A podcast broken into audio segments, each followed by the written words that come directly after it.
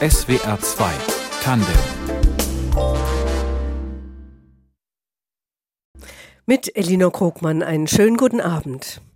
Für viele ist das Theater ein Ort, wo Fragen gestellt werden, die sie selbst gerade beschäftigen, wo Themen aufgegriffen werden, die wehtun. Es ist aber auch ein Ort, wo sie fasziniert und verzaubert werden von Geschichten und Schauspielern und Schauspielerinnen, die im Moment ihr ganzes Können zeigen. Übers Theatermachen soll es heute gehen und dafür ist eine Frau ins Studio gekommen, die seit 36 Jahren Theater macht, nicht auf der Bühne, sondern eher neben der Bühne. Ingrid Trobitz, Kommunikationsdirektorin und stellvertretende Intendantin am Residenztheater in München. In ähnlicher Funktion war sie auch viele Jahre an den Stuttgarter Staatstheatern. Guten Abend, Frau Trobitz. Guten Abend, Frau Krogmann. Was bedeutet, Frau Trobitz, Theater machen für Sie? Für mich ganz persönlich ist es ein großes Geschenk, dass ich jetzt über 3 Jahrzehnte mit den unterschiedlichsten Künstlerinnen und Künstlern viele gemeinsame Erfahrungen auf und neben der Bühne sammeln durfte. Das hätte ich mir zum Anfang meiner Karriere gar nicht träumen lassen, dass es so nahtlos alles ineinander übergeht. Theater ist für mich ein Geschenk, weil es immer wieder neu erfahrbar ist. Jeden Abend live, jede Vorstellung ist anders und kein Tag in meinem Leben ist wie der andere. Es ist jeden Tag eine neue Herausforderung, jeden Tag ein neues Erlebnis und es überwiegen die schönen Momente, an die man sich erinnert, und Theater ist ja vergänglich, das heißt, ich habe sehr viele Erinnerungen an ganz tolle Theaterinszenierungen und wenn man die nicht erlebt hat, dann ist es auch selbst mit Aufzeichnungen oder so nicht rekonstruierbar und dafür bin ich sehr dankbar, dass ich so viele Momente live in unterschiedlichen Theatern mit sehr vielen interessanten Menschen verbringen durfte. Und Sie arbeiten ja auch weiterhin. Es ist noch nicht zu Ende, die Reise, die Theaterreise. Schauen wir mal, ob ich die 40 voll mache, genau. Aber jetzt reden wir erstmal über Stuttgart und nicht über München. Dort waren Sie auch an den Württembergischen Staatstheatern, eigentlich ihre bislang längste Theaterstation mit 15 Jahren, die Sie dort gearbeitet haben. Was war Ihre Aufgabe konkret dort? In erster Linie war ich Pressesprecherin. Eine Zeit lang in der Intendanz von Friedrich Schirmer war ich auch geschäftsführende Dramaturgin unter Hasko Weber. Also die ganzen 8 Jahre der Intendanz Hasko Weber war ich Mitglied der künstlerischen Leitung. Und bei Armin Petras, die ersten 2 Jahre seiner Intendanz oder 1,5 Jahre seiner Intendanz, war ich eben auch verantwortlich für Kommunikation, intern wie extern, Pressesprecherin, und war aber da auch zuständig für Gastspiele und europäische Co-Produktionen. Also sehr unterschiedlich, aber allen gemeinsam. Also ich bin eigentlich immer verantwortlich gewesen für Kommunikation und die Pressesprecherin. Sind Sie sowas wie eine leidenschaftliche Kommunikatorin, also anrufen, vernetzen, miteinander sprechen, Leute ins Gespräch bringen? Machen Sie das gerne? Macht Ihnen das Freude? Ja, das macht mir große Freude und das betrifft ja nicht nur die Kontakte ins Haus, also mit Mitarbeitenden, mit Künstlerinnen und Künstlern. Das betrifft ja auch Kontakte zum Publikum und Kontakte zu den Medienvertreterinnen und Vertretern, also Journalistinnen und Journalisten. Alle Anfragen landen da bei mir auf dem Schreibtisch und ich sehe mich da so als Schnittstelle zwischen Künstlerinnen und Künstlern und Publikum und Presse und das ist ein sehr herausfordernder, aber eben auch ein sehr schöner Job und da würde ich schon sagen, dass das meine Leidenschaft ist, sonst würde ich das wahrscheinlich nicht so lange ausüben. Hat sich Ihre Arbeit in den 15 Jahren in Stuttgart verändert? Also insgesamt, ne, nicht nur in Stuttgart hat sich das extrem verändert. Also meine ersten Jahre habe ich ja in München verbracht, also nach Düsseldorf meine ersten Jahre in der verantwortlichen Pressesprechertätigkeit, da gab es zum Beispiel noch gar kein Internet. Das hat sich extrem verändert. Die Medienlandschaft hat sich extrem verändert. Das Verhalten sowohl von Presse wie auch vom Publikum hat sich verändert. Die ästhetischen Formen im Theater haben sich gewandelt. Also da hat sich sehr viel verändert. Und innerhalb meiner Tätigkeit in Stuttgart in den 15 Jahren war es natürlich ein großer Unterschied. Ich habe die letzten Jahre der Intendanz Friedrich Schirmer begleiten dürfen. Dann habe ich die komplette Intendanz Hasko Weber mit vorbereitet und wirklich auch in Gänze miterleben dürfen und habe dann noch den Wechsel auf Armin Petras, der ja aus Berlin zu uns dann nach Stuttgart kam, das alles mit vorbereiten können. Und das waren insgesamt sehr unterschiedliche künstlerische Leitungen, sehr unterschiedliche Theaterinszenierungen. Und das Publikum blieb immer gleich und die Presse blieb immer, also bis auf wenige Veränderungen natürlich von jüngeren Kolleginnen, die dazukamen. Aber eigentlich war es so eine Mischung aus einer Kontinuität und innerhalb der Kontinuität durch die Leitungswechsel halt auch immer wieder neue Erfahrungen, neue Erlebnisse, neue Begegnungen. Das machte die Zeit so spannend. Und vor allem, also ich hab das heute nochmal im Laufe des Tages für mich so Revue passieren lassen, vor allem die 8 Jahre Intendanz Hasko Weber mit einem Hausregisseur Volker Lösch, die waren politisch sehr bewegt. Mhm. Wir haben die ganzen Stuttgart 21 Demonstrationen natürlich aktiv mitbegleitet. Ist ja ein Wahnsinn, das sieht man ja heute auch, dass leider wir da alle Recht behalten haben, indem es ist ja immer noch nicht fertiggestellt und ein Milliardengrab geworden. Das war ja alles vorhersehbar. Oder eben auch der Wechsel zu Winfried Kretschmann nach Stefan Mappus. Also ich habe zum Beispiel den 30. September in Schlossgarten miterlebt. Da sind wir ja alle überrascht worden von dem Polizeieinsatz und so. Mhm. Also vom Theater aus miterlebt oder als Demonstrantin? Beides. Aha. Beides. Also wir haben uns natürlich auch, Hasko Weber stand ja für ein sehr politisch engagiertes Theater. Das hieß ja auch im Zeichen der Faust. Wir haben ja mit Faust die Intendanz eröffnet. Faust 1 von Hasko Weber, Faust 21 Volker Lösch. Und es wurden immer auch die Themen der Stadtgesellschaft bei uns auf der Bühne verhandelt. Und wir haben sehr den Dialog mit unserem Publikum geprägt, was ja letztlich aus der Peimann-Zeit geprägt war. Also viele Zuschauerinnen und Zuschauer haben in ihrer Jugend die Inszenierung in den 70er Jahren von Klaus Peimann gesehen und sind uns treu geblieben über die Jahrzehnte als Zuschauerinnen und Zuschauer. Und die wollten auch immer sich inhaltlich auseinandersetzen mit dem, was bei uns stattfand. Da haben wir sehr bewegte Zeiten gehabt in diesen 8 Jahren. Ja, ich habe das eben sowohl innerhalb des Schauspiel Stuttgart erlebt, aber natürlich bin ich auch demonstrieren gegangen gegen Stuttgart 21. Und ich war dann eben auch im Schlossgarten, als es hieß, die Schülerdemonstration wird von bayerischen und nordrhein-westfälischen Polizeieinsatztruppen mit Tränengas bekämpft und mit Wasserwerfern, und ein Demonstrant hat ja sein Augenlicht verloren, und da war ich wirklich live dabei und es war fürchterlich.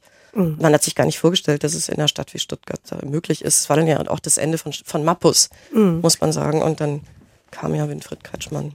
Also es waren bewegte Zeiten auch bei uns am Theater, weil Theater soll ja Missstände aufzeigen und gesellschaftliche, wie soll man sagen, Werte auf die Bühne bringen, aber eben auch soziale Missstände aufzeigen. Und das war für mich tatsächlich in der Stuttgarter Zeit extrem prägend. Ja, man muss auch für die Nicht-Ortskundigen sagen, das Theater liegt ja auch in der Nähe vom Hauptbahnhof und deshalb haben... Im Schlossgarten. Ja, im Schlossgarten. Deshalb haben wo dann die Bäume gefällt wurden. Ja, das alles so nah miterlebt. Und damals war das Theater eine eindeutig, also ganz stark politisch geprägte Institution. Es ist aber auch ein Staatstheater, ein Dreispartenhaus. Was hat denn die Tatsache, dass es ein Dreispartenhaus ist, für Sie bedeutet? Das war eine ganz tolle Konstellation. Das ist ja das Stuttgarter Modell, hat ja inzwischen auch Mannheim, glaube ich, übernommen. Das ist geprägt von 4 gleichberechtigten Intendanten gewesen. Also der geschäftsführende Intendant ist auf Augenhöhe mit den 3 künstlerischen Intendanten, ich sage jetzt immer männliche Form, weil es waren Herren damals, und die Oper, das Ballett und das Schauspiel waren autonom. Es gab aber Schnittstellen in den zentralen Bereichen. Also wir haben gemeinsam den Austausch gepflegt, wir haben natürlich auch gegenseitig immer über den Tellerrand geschaut, was machen die Kolleginnen im Ballett, was machen die Kolleginnen und Kollegen in der Oper, die Kolleginnen und Kollegen kamen zu uns ins Schauspiel und es war ein gemeinsames Miteinander unter einem Dach. Also wir haben gemeinsame Werkstätten, gemeinsame Kartenvorverkauf und gemeinsame Publikationen gehabt. Aber im Grunde genommen konnten wir autonom agieren in einer sehr, sehr kollegialen Art und Weise. Und dadurch hatte ich diese 15 Jahre natürlich auch sehr viele Möglichkeiten, mir Operninszenierungen, Ballettaufführungen anzuschauen. Und das John Cranko Ballett stand natürlich unter medial großer Aufmerksamkeit und wir hatten ganz tolle Tänzerinnen und Tänzer in der Kompanie und natürlich die Tradition von John Cranko bis hin zu Marco Göcke, der ja, oder eben Christian Spuck und viele andere choreografische Talente, die in Stuttgart ihren Ursprung hatten. Das war schon toll, oder auch die Oper unter Klaus Zehlein, die Oper unter Jossi Wieler. Da habe ich viele, viele tolle Inszenierungen sehen dürfen. Und eben, wie gesagt, bei uns im Schauspiel war es so, dass ich dadurch, dass ich zwar 15 Jahre in einem Haus blieb, was eher ungewöhnlich für die Position ist, weil man ja doch ein Vertrauen genießen sollte, und man muss ja auch die künstlerischen Handschriften mit vertreten. Aber das wollte ich auch gerade fragen. Sie haben 3 Intendanten miterlebt. Normalerweise geht eine Mitarbeiterin in ihrer Position mit dem Intendanten weg, wenn der Intendant geht. Wie kam es, dass Sie bei 3 Intendanten geblieben sind? Ja, das war tatsächlich so, dass der Friedrich Schirmer hatte Hasko Weber als Regisseur, als Hausregisseur nach Stuttgart geholt, damals aus Dresden. Und Hasko Weber und ich haben uns auf Anhieb sehr gut verstanden. Und als Friedrich Schirmer ans Hamburger Schauspielhaus wechselte, hat mich Hasko Weber eben gefragt, ob ich mir vorstellen könnte, mit ihm Stuttgart den Wechsel vorzubereiten, aus dem Haus heraus, was für mich dann auch eine tolle Herausforderung war, weil ich so in der Form eine Intendanz bislang noch nicht vorbereitet hatte. Und das habe ich dann auch sehr gerne angenommen, weil ich mich auch in Stuttgart immer sehr wohl gefühlt habe. Ja, das war dann für mich gar kein Thema, dass ich diese Herausforderungen gerne annahm. Und mit dem Ende von Hasko Weber war es dann etwas schwieriger, weil er dann nach Weimar wechselte. Und da wollten Sie nicht mit. Nee, das kann man so nicht sagen. Der Hasko Weber hat mich dann damals ganz aufrichtig, hat er zu mir gesagt: Ingrid, du bist Rheinländerin, du hast in München gelebt, du hast einen tollen Job in Stuttgart gemacht. Ich glaube, in Weimar wirst du nicht glücklich, wenn da zweimal in der Spielzeit die FAZ oder die Süddeutsche aufschlägt und du eigentlich auch da im Thüringischen möglicherweise mit Ostsozialisation, du als Rheinländerin vielleicht ja doch auch andere Friktionen erleben wirst als im Schwäbischen oder im Bayerischen als Rheinländerin. Also ich war damals sehr traurig, muss ich sagen, dass Hasko Weber mich nicht mit nach Weimar nehmen wollte, aber im Nachhinein betrachtet, muss ich sagen, hat er das richtig eingeschätzt, und für mich war der Wechsel zu Armin Petras dann auch nochmal künstlerisch eine andere Herausforderung, weil ich Armin Petras bis dahin gar nicht kannte und er natürlich als Autor und Regisseur nochmal für was ganz anderes stand und mit seinem Berliner Hauptstadtteam, was danach in die in Anführungsstrichen schwäbische Provinz zog, war das für mich dann eben auch nochmal neu, als dann aber eben, da kommen wir gleich ja drauf, dann die Anfrage von Andreas Beck an mich herankam, war ich dann aber auch ganz glücklich zu sagen, okay, nach 15 Jahren, ich wäre zwar unkündbar gewesen, ich hätte bis zur Rente in Stuttgart bleiben können, aber das wollte ich dann auch nicht, und ich war dann ganz froh, dass ich dann nochmal eine andere Herausforderung annehmen durfte, auf die ja dann noch eine weitere folgte, wie Sie wissen, also Basel und München. Ja. Also im Nachhinein betrachtet war es für mich eine gute Entscheidung, in Stuttgart geblieben zu sein. Unser heutiger Gast in SWR 2 Tandem, Ingrid Trobitz, Kommunikationsdirektorin am Residenztheater in München. Eigentlich, Frau Trobitz, wollten Sie Lehrerin werden. Sie haben Anglistik und Romanistik studiert und eben nicht Theaterwissenschaft. Sie kamen als Quereinsteigerin. War es deshalb schwerer? Das weiß ich gar nicht. Vielleicht war es auch eine große Chance, weil ich eben auch nicht die Germanistik-Theaterwissenschaft studiert habe. Ich bin aus einer Leidenschaft heraus am Theater gelandet, und ich glaube, mein gesamter beruflicher Lebensweg war so nicht geplant und vielleicht durch dieses Ungeplante immer wieder überraschend und auch immer wieder neu. Also vielleicht war es sogar eine Chance, weil ich habe ja in Düsseldorf, also wo ich auch geboren bin, studiert und dann 2 Semester in Poitiers in Frankreich, und bin über meine Französischkenntnisse am Düsseldorfer Schauspielhaus gelandet.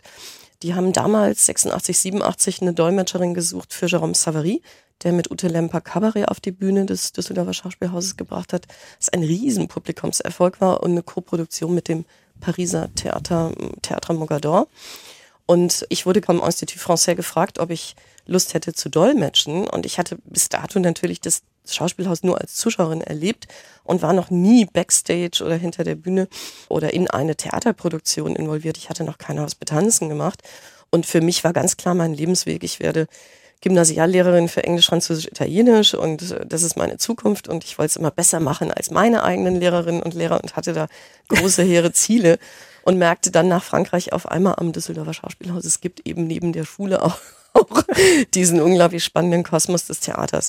Mhm. Und die Intendanz von Volker Canaris war damals geprägt durch Werner Schröter, der unglaublich tolle Inszenierungen auf die Bühne gebracht hat. Und ich merkte dann relativ schnell, dass ich eine Leidenschaft für das Theater habe. Und der damalige Chefdramaturg Michael Huthmann hat mich kennengelernt und gefragt, ob ich hospitieren möchte. Der Intendant Volker Canaris hat mich dann kennengelernt, hat mich gefragt, ob ich als Springerin in den diversesten Bereichen von der Intendanzmitarbeit bis zum künstlerischen Betriebsbüro, Presse- und Öffentlichkeitsarbeit Gastspielleitungen. Ich habe dann mit Englisch und Französisch, Italienisch dann sämtliche Gastspiele des Düsseldorfer Schauspielhauses begleitet und ausgerichtet und habe nur noch nebenbei mein Studium abgeschlossen. Und dann hat Volker mich gefragt, ob ich das erste Festival der Union des Théâtres de l'Europe vorbereiten möchte, hauptberuflich. Und dann habe ich 1,5 Jahre mit ihm das erste europäische Festival der UTE kuratiert. Und das war so mein Kosmos geworden, wo ich dann auch immer wusste, das ist der Ort, da will ich eigentlich sein. Und aber was jetzt auch auffällt in Ihren Erzählungen, da ist immer sehr viel von Männern die Rede. Es gab ja damals, damals wenig Frauen, also außer in der Dramaturgie. Karin Bayer hatte ihre ersten Schritte bei Volker Canaris als Regieassistentin und Volker hat ihr dann zugetraut, dass sie als junge Frau, als Anfängerin auf der großen Bühne inszeniert. Mhm. Und sie hat immer ungewöhnliche Orte bespielt damals, also in Ruinen Shakespeare inszeniert oder sie hat Josh Tabori in einer Fabrikhalle für uns inszeniert, wurde gleich zum Berliner Theatertreffen eingeladen. Aber ansonsten tatsächlich gab es wenig weibliche Regisseurinnen und auch wenig Intendantinnen. Das ist ja erst später nach und nach gekommen. Aber wie war das für Sie? Haben Sie nie den Stachel gespürt, so, ich werde auch Regisseurin oder ich werde Intendantin? Nein. Das kann ich auch? Nein. Das, was die Männer da oben machen? Nee, ich hatte mal eine Zeit lang mich gefragt, ob ich Dramaturgie machen möchte. Mhm. Das war ja so für Frauen eigentlich auch eher so damals der Beruf. Und ich fühlte mich dann aber tatsächlich unsicher, weil ich nicht Theaterwissenschaft und nicht Germanistik studiert habe. Ich habe dann 2 Dramaturgien umgesetzt und dann habe ich gedacht, das ist nicht mein Weg, da fühle ich mich nicht autorisiert oder nicht, ausgebildet genug. Wobei Volker damals zu mir sagte, Ingrid, das ist alles Learning by Doing und du hättest das sicherlich irgendwann auch als Dramaturgin gut gemacht. Aber ich glaube, meine Stärke ist die Vernetzung, ist die Kommunikation und ich habe das über diese europäische Schiene in Düsseldorf erlebt. Aber dann hat mich, weil die Intendanz von Volker Canaris endete dann, und er hat ja kein neues Haus übernommen. Und mich hat ein Bühnenbildner und Regisseur, ich weiß nicht, ob Ihnen das noch was sagt, Wilfried Minks, ein ganz toller Bühnenbildner, der viel mit Peter Zadek in der Bremer Zeit, damals Kurt Hübner und so gearbeitet hat.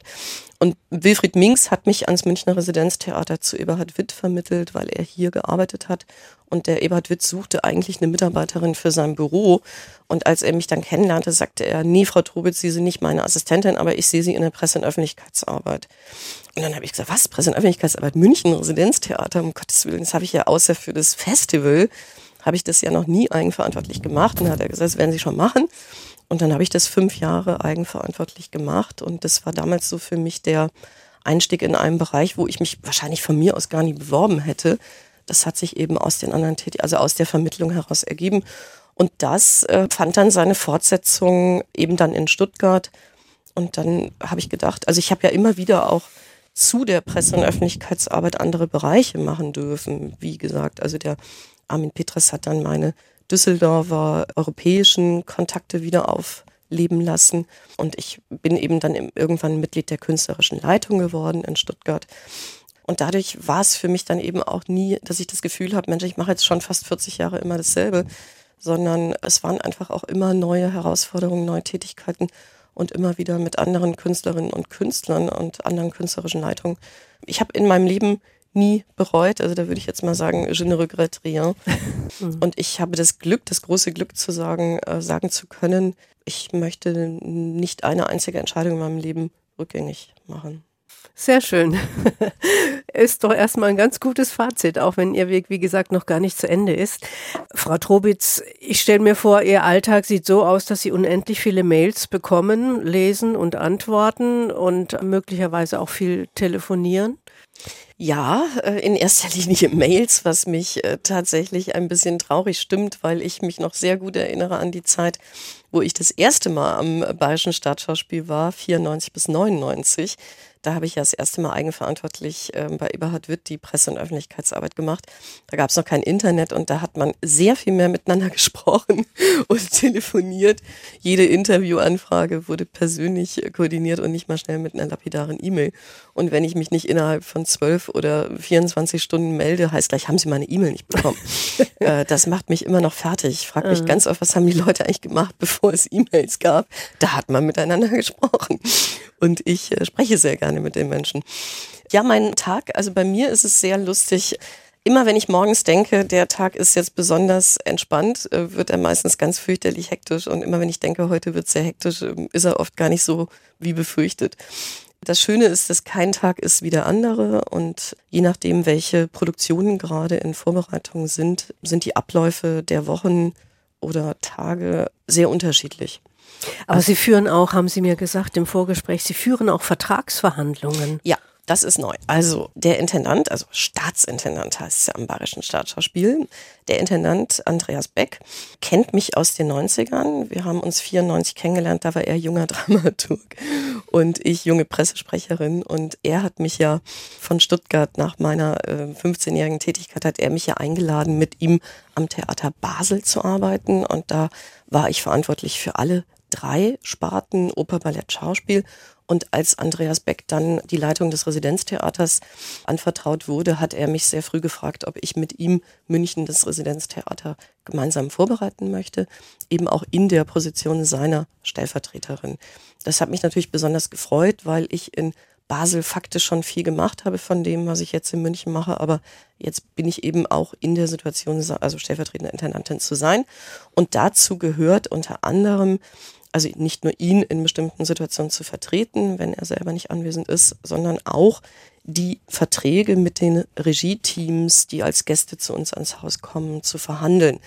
Das heißt also Regisseurinnen, Regisseure, Bühnen, Kostümbildnerinnen, also ich meine immer das Gegenderte natürlich, ne? Also immer beide, VideokünstlerInnen, ChoreografInnen, Lichtdesigner, alles was dazugehört.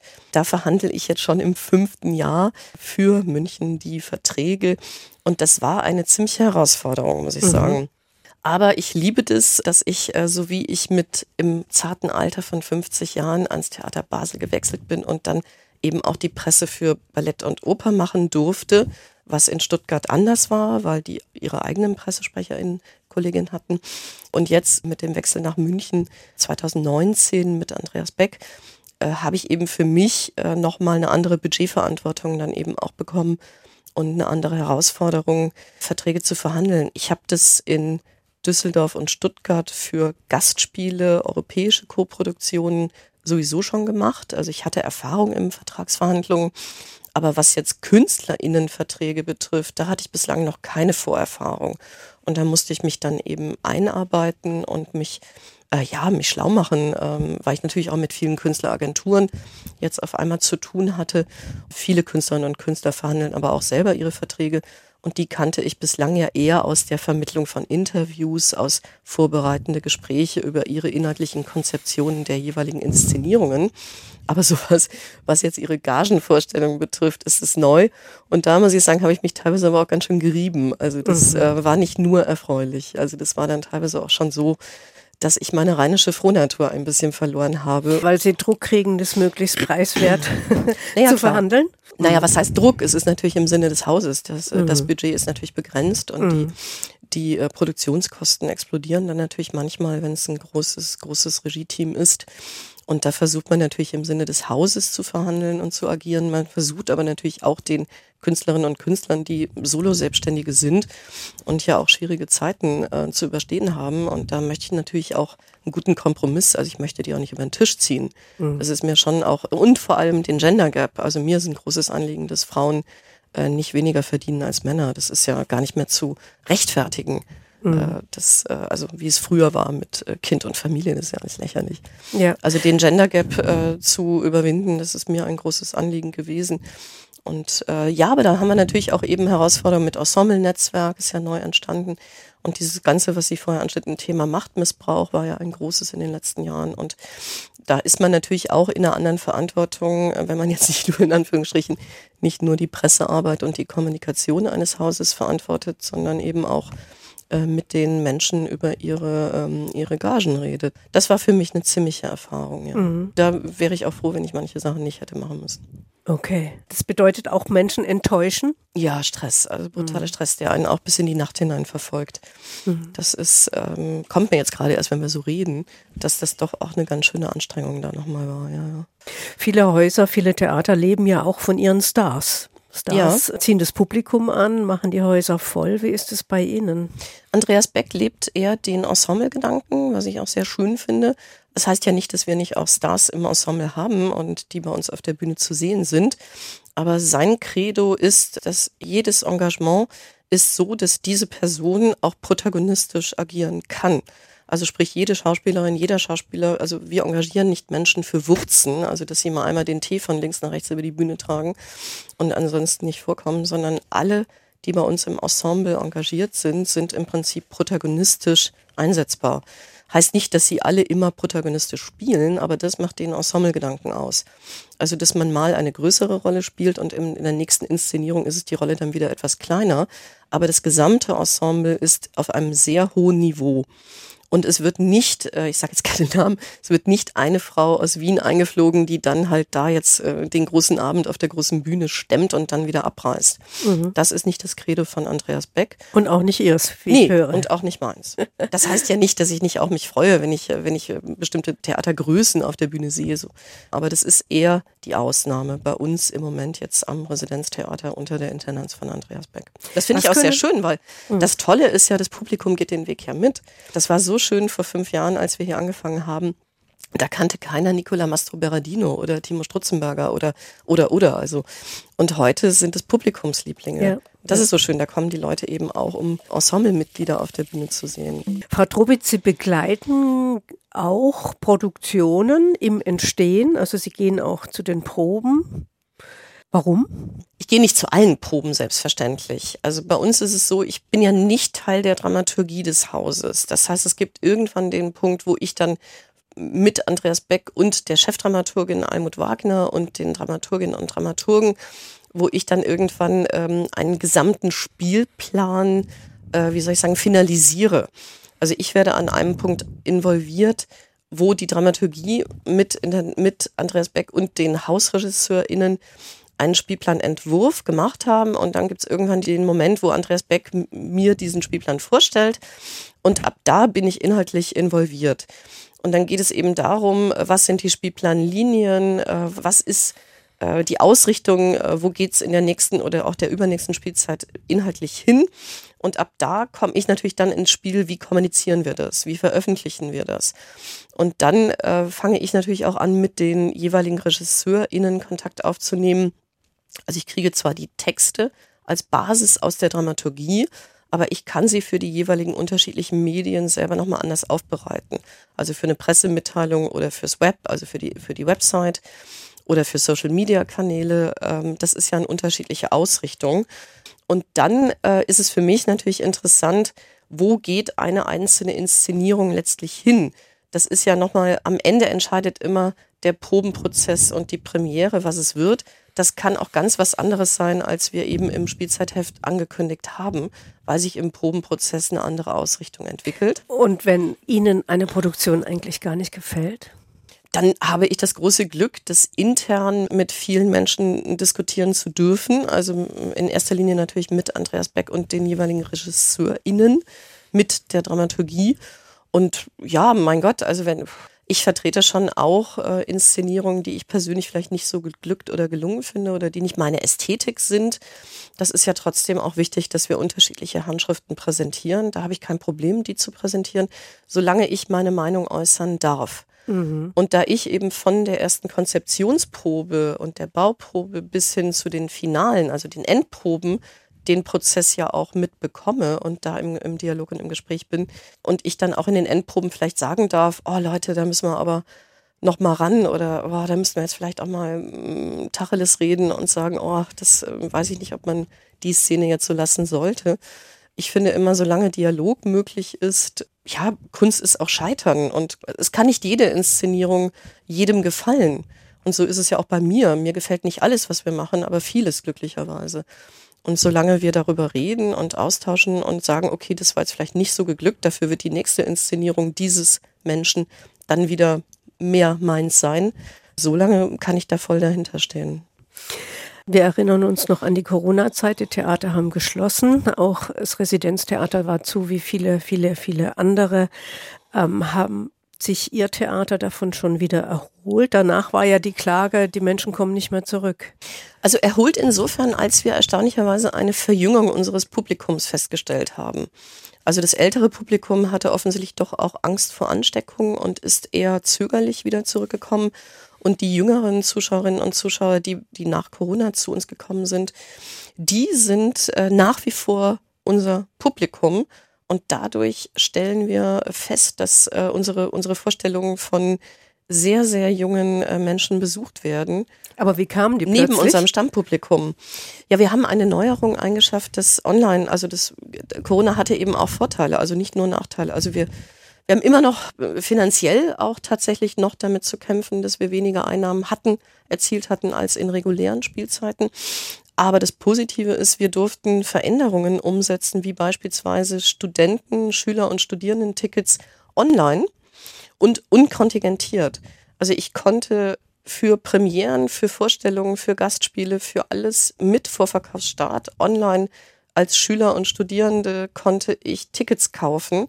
Und das haben die jungen Leute extrem wertgeschätzt und sind sehr oft zu uns gekommen und uns auch nach wie vor treu. Mhm. Also aber dafür brauchten sie ja auch sozusagen die Erlaubnis. Ja, das Ministerium. Als Staatstheater. Als Staatsschauspiel, ne? Müssen wir im operativen Geschäft doch sehr viel vom Ministerium bewilligen lassen.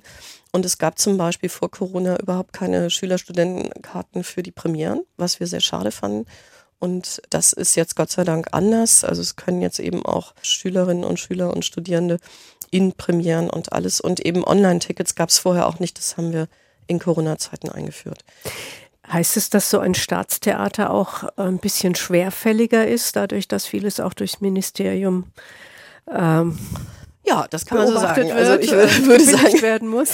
Absolut. Also eine GmbH oder Genossenschaft oder sonstige Strukturen sind möglicherweise etwas agiler auf der operativen Ebene, als es ein Staatstheater mit Ministerium ist. Ja, würde ich so sagen. Aber ich will jetzt keine Schelte betreiben. Also wir kommen ja irgendwie gut klar alle miteinander. Und wir haben ja sehr viel bewegt jetzt schon in den 5 Jahren.